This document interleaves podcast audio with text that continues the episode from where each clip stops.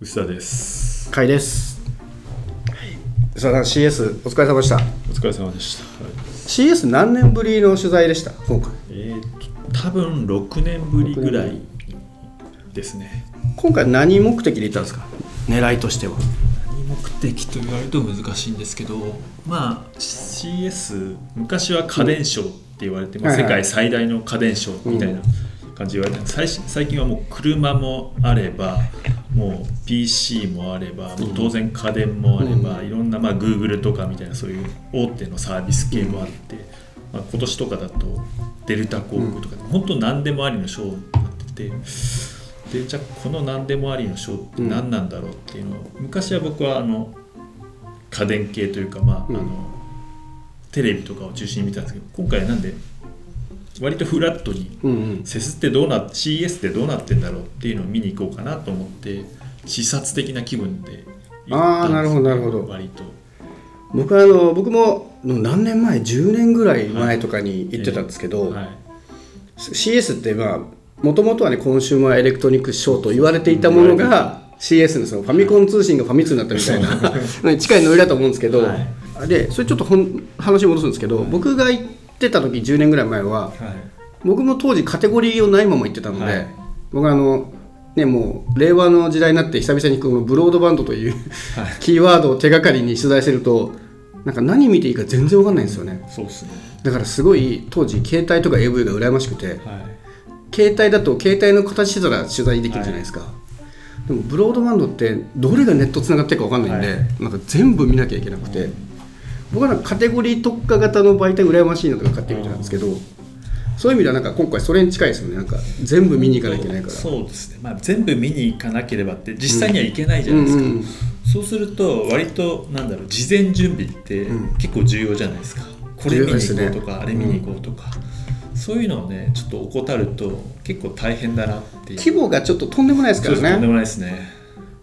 僕らが一番よく行くイベント会場で一番大きいのがビッグサイト、はい。でもあれもバラバラになってるんで多分1箇所で一番でかいのは幕張メッセかなんかはい。でかいと思うんですけど、ええあれの何倍ぐらい？数倍じゃ効かないぐらいですよね。ぐらいのあメインの会場で、まあ、多分2倍3倍ぐらいあって、さらに、えー周辺のホテルまた別のホテルみたいなところで、もう一個ビッグサイトがあってさらにその周辺のホテルでいろいろこう散発的にイベントをやってるみたいな感じですよね。なんか昔よりもなんかもうメーカーとかがはい。もう会場にはブース出し出してるか出してないかぐらいなんだけどもう周りのホテル借り切ってイベントやるとかが増えてますもんね。めちゃくちゃ増えてますね。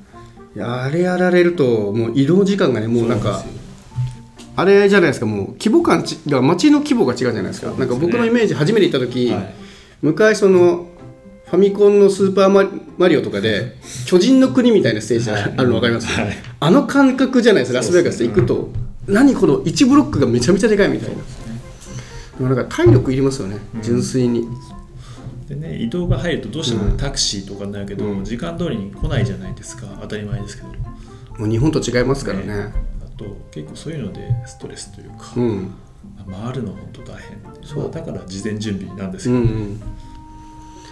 事前準備もしきれなくないですか？あれほどの規模になるともう。まあ分かんないですよね、こことこことここはマストみたいなの言って、うん。そこを外さずに、えーなんとかやるとか、まあ、あとプレスで入ると、ね、当然プレスデーとかあ、えープレスカンファレンスみたいなんで、まあ、大体の当たりはつけてそこで面白かったとか話題になっているものをこう、うん。ちょっとブースに行ってとか話を聞くとかそういうことはできるんですけど。そうなんですよね。なんかあれですよね。大体一番先中心のホールに大企業が出ていてでどうしてもやっぱりネームブランド的にまずはそこを最初の日は見に行き、そこをある程それを見るだけでももう一日仕事。そうですね。で終わって次の日やっと他のブース他の建物とかに足を伸ばしてそこもまあそれ同じぐらいの規模だからって言ってもなんか毎日あれですよね。あの幕張メッセクラスのやつが毎回行くと入れ替わってるみたいなそのトルネコの男女みたいに中のブースが入れ替わってるから、は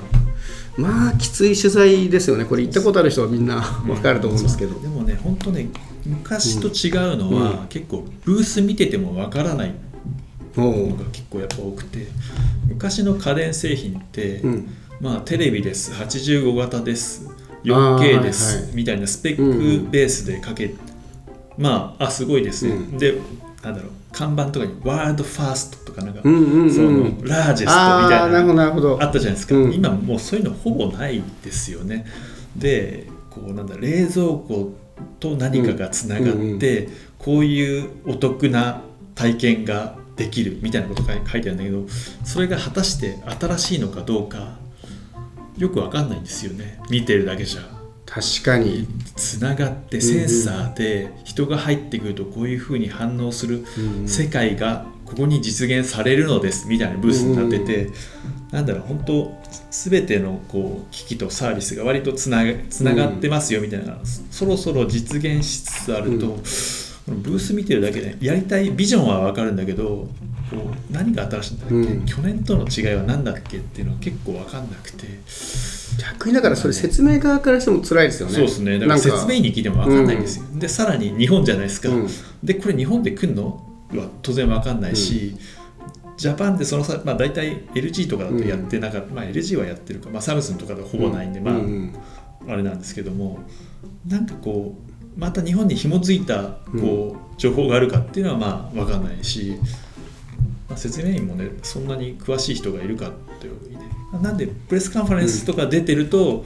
ここが、まあ、今年のテーマみたいなのを設定してくれるじゃないですか。うんうんうんうん。でその AI なんとかでこれができるそれがつながるみたいなテーマ設定してくれてるとあこれは新しいんだよやつだよねみたいな話ができるんだけどそういうのを見ておかないとなんかもう話しても「うん新しいよ」みたいなこと言われても本当かなっていうのが結構そうですよね。分かんないですよね。なんでねブースが結構つまんなかったです、うん。特に大手のブースはその製品が製品っていうよりも本当にこうビジョンの展示みたいになってるから、あんまりねブースで得るものがないんですよね。なるほどね。まあでも難しいですよね。出す側としても昔はなんか大きいテレビ出してる話題になってるけど、はい。もうそういう時代でもないし。全然ないですね。じゃあ IoT だって言ってなんかすごいハイテク冷蔵庫作っても見た目冷蔵庫だからストーリーされるし、はいい、や展示側も結構悩ましい時代ですねそう考えると。で,、ね。もそんな中でなんか面白かったやつとかあります？日本で話題になってるやつだとやっぱねソニーが車を作った。はいはい。しかも結構本気だっていうので話題になってて、僕も、ね、最初で、まあ、プレスカンファレンスソニーは出てたんですけども、おお車出てきたなと思ってでまあね、まあ、ソニうん。ーいろいろねイメージセンサーとか、まあ、その他センサーとかいっぱい作ってるから、まあ、そういうのをショーケースとして作ったんだろうなと思ってたんですけども、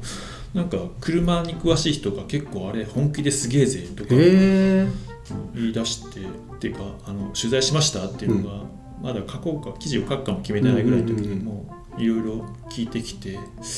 あこれすげえんだ。あの車側の人が結構騒いでてソニーが車を出す面白いですみたいな、ねそれ車出しないと分かんないですもんね。そうそうなんですよね僕は完全にこう、なんだある意味テストベッド的なものだろうなと思ってたんだけど、結構本気の車が出てきたっていうんで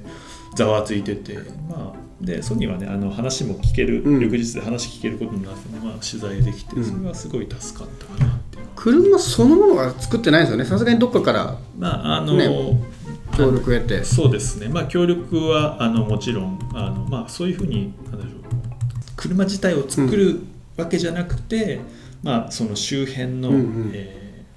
センサーもそうだけど、まあ、うん。ソニーがは一番推してたのはこの室内のうん。移動空間をソニーのエンターテインメント技術で埋められますようんみたいな話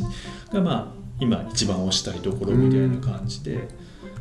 なんだろう。だから360度オーディオの技術持ってるから、それを使うと射出空間がすごい臨場感あるエンタメ空間になりますよみたいなのもできるしもちろん部品も売れるし、うん。でまあディスプレイ技術もたくさん持ってるからディスプレイのショーケースにもなりますよみたいななんかそんなようなところが推しなんですよね。ただ車も割とちゃんと本当に走るらしくて、うんうんうんうん。まあ、今回走らせてくれてはないんですけどもあの本気のものででなんかブブレンボのブレーキがちゃんとあってとか車の人たちはそういうの写真がバッて出てきたところでもう興奮してですね。ボッシュがどうこうとか。それなんか車側の視線でレビューとかなんかその記事とかで上がってるんですか？なんかあんまり見かけなかった僕のちょ視界では。まあやっぱでこの車って、まあ、ただだから何でしょう、うん。車側の視点としてはあのショーモーターショーとかで出てくるプロトタイプにしうん。と比べても精度がよく見える。みたいなところで興奮してる。だから結構本気なんじゃない？みたいな。でそれをあのどこまで本気なのか聞いてほしいみたいなことをうんうん。結構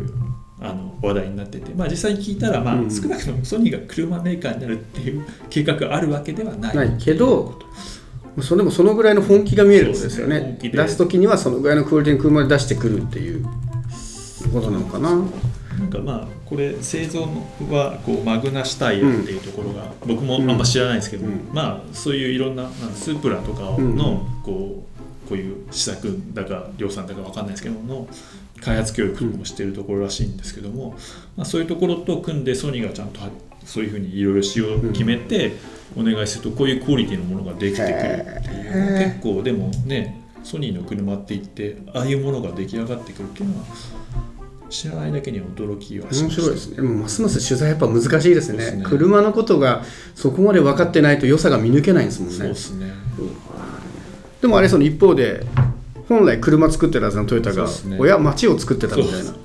あれは最高でしたね。さ最高だったんですか？最高です。どのどの辺が良かったんですか？プレスカンファレンスで、うん。あの豊田社長がうん。もう20分ぐらいあれを説明するだけなんですよ、これから街を作ります、うんうん。これはスマートモビリティであり、その他いろんなあの家のうん。機器と連携して、えーモビリティともにこう生きていくこう、うん。街をうん。作ってそこをテストベッドにして、えーとまあ、スマートシティを、うんうん。ないしはこうトヨタが考えるスマートモビリティを展開していきます。っていう話を20分ちゃんとしてくれて、でブースもそれがうん。そのムービーがあって、うん。えーちょっとモビリティが紹介してあります、ですごくあの分かりやすいというか、メッセージ、うんうん。トヨタが考えているビジョンが一番分かりやすく出てきてて、何がいいってやっぱ他のさっき言ったみたいにこの家電メーカーとかのブース行くとソリューション、まあ、B2B 向けのソリューション、うんうんこの人とこの人が組んでこういうことができますとか、うん。まあ、割とパナソニックとか、うん特に顕著だったんですけどもないろんなパートナーと組んで、うん。えーなんだろう例えば航空会社にこういう技術が入りましたとか、うんうん。すごいいっぱいあるんだけどメッセージがたくさんありすぎてなるほど。この会社って何なんだろうとかそういうのが分かりづらいんですよね。でトヨタのメッセージは一つなんですよね、うん。ま、あの街を作って俺たちはスマートモビリティに本気だぜっていうのを社長が自らしゃべるっていうの。をすごくなんだろう方向性を示して、でだから細かいことはないんですよね、うんうんうんうん。取材側としてはめちゃくちゃ記事が書きやすいっていうのが。あ でメッセージ。でもやっぱりね日本の日本だけじゃなくて、うん。実際あの初日かな？プレスカンファレンスが終わっ、まあ、あの初日じゃないです。1日前なんですよね、初日の1日前にプレスデーがあるんですけど、うん。そこでのツイッターのあのセスの中でのツイッターの1から3位にうん。ソニーとトヨタが入ってるんですよね、うなんですかね。ソニーは車が出たっていうのがあって、えーワールドワイドのツイートでってことですよね。えーなんだハッシュタグうん。CS みたいなやつの,、あの順位が出ててその上位がだから今まで日本のメーカーが CS でこう話題をかっさらうっていうのってあんまなかった。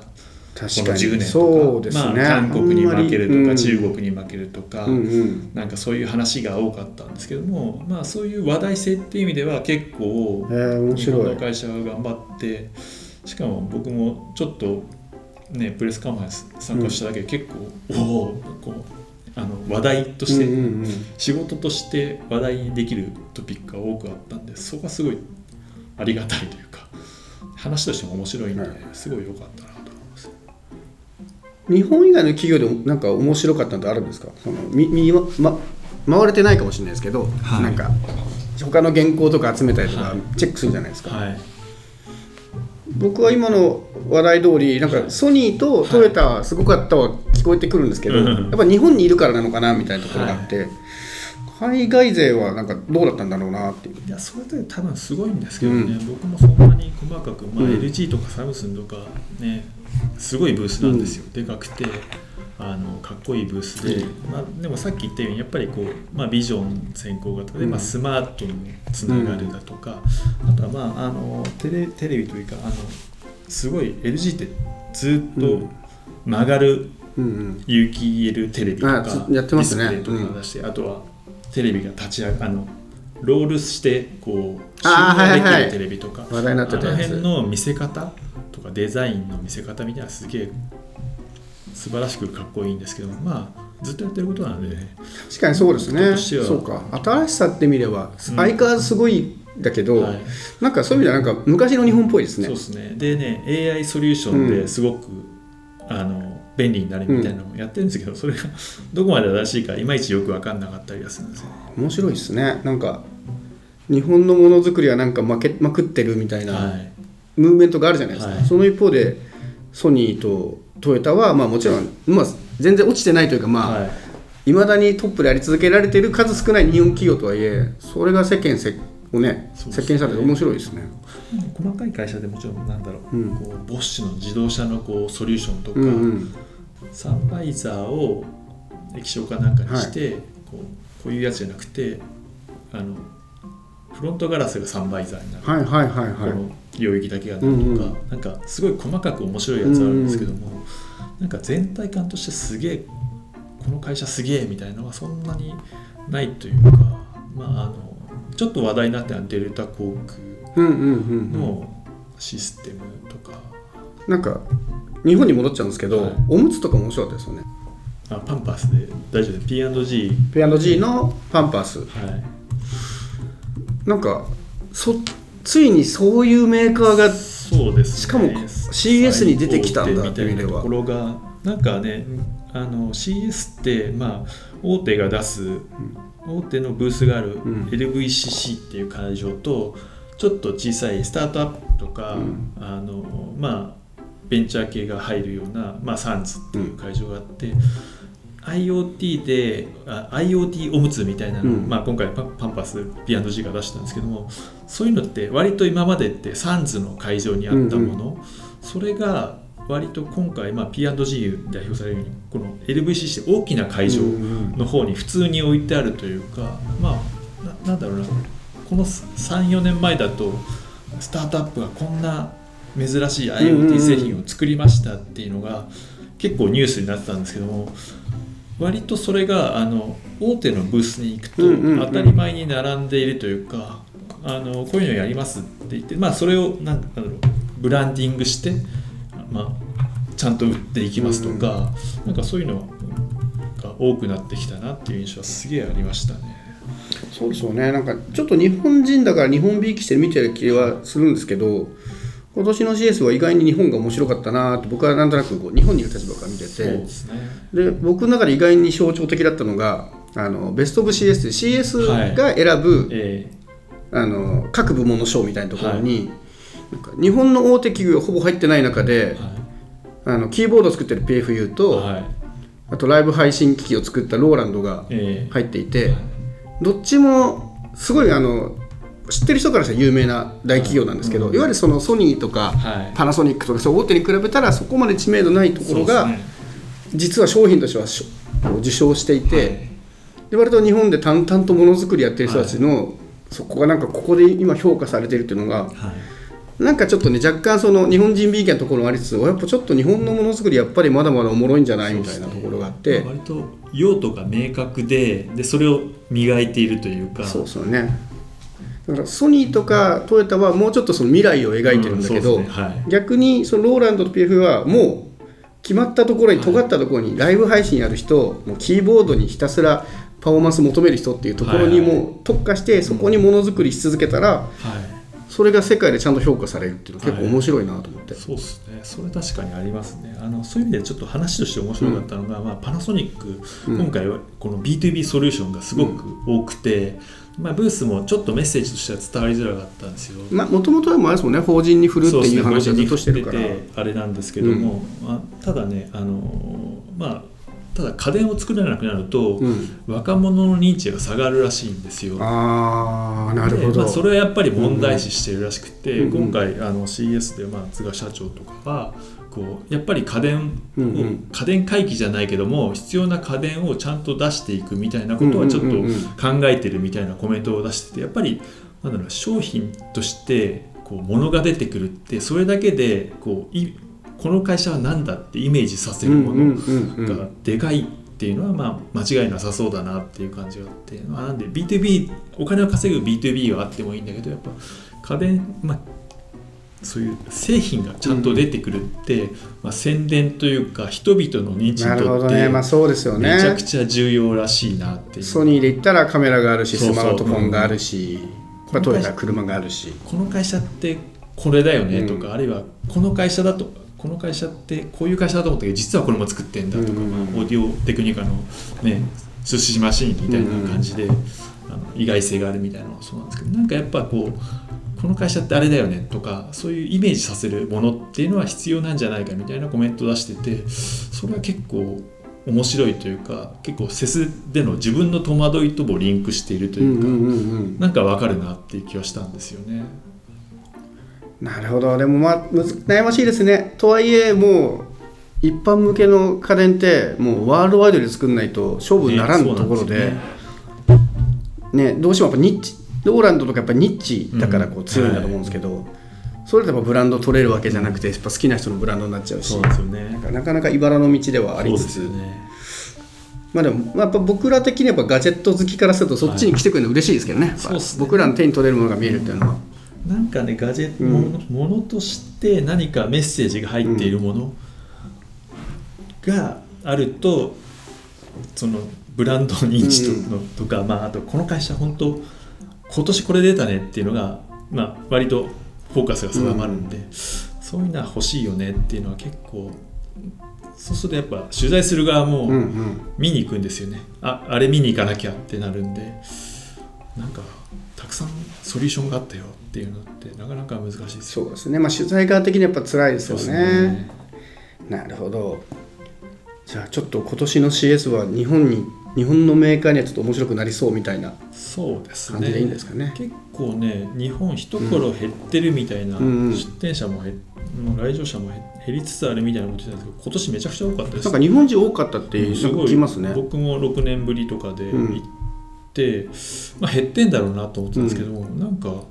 もちろん飛行機も混んでるし、ホテルの中でも日本人いっぱいいるし。何なんでしょうね。分かんないですよね。なんか CS って行かないとトレンド分かんないじゃないですか、はい。だから来てる人はそういうトレンドを見に来てるはずじゃないですよね、うん。知らずに来ていてこういうトレンドだから、は CS そのものを目的にしてる人が多いと思うんですけど何なんでしょうね。いね、なんかブランドなのかな、まあ見とかなきゃいけないみたいな。だけは抑えなきゃみたいなところなのかも分かんないですよね。まあでも今のところなんかちょっと一強感ありますもんね。その他の,、ねあのワールドワイドな展示イベントからすると、うん。なんか携帯に特化しているスマートフォンに特化した MWC とかはあるんですけど、はい。な全部を見てトレンド知るしかも1月にこう年末年始の休みを絡めていけちゃうみたいなところもあいつで言うと、まあ今のところもうあのイベントがね一番大きいしみんな見に行きたくなるんだろうなっていうののなんか積み重ねが来てるんですかね。ね。ねちょっと僕も来年ぐらいは行くべきでしょ。仕事じゃなく行きたいな。はい。僕もね、まあ、最初割とね、仕事じゃなくてうん。視察って言いながら行ったんですけど、まあうん。やっぱねアポも入ってるし仕事はするんですけども、うん。まあ行けば面白いけどやっぱ調べていくのが重要かなってそうですね。思いますね。じゃあ来年は現地で会いましょうということで。現地で会いましょう。はい、今日はこんなところで。はい。はい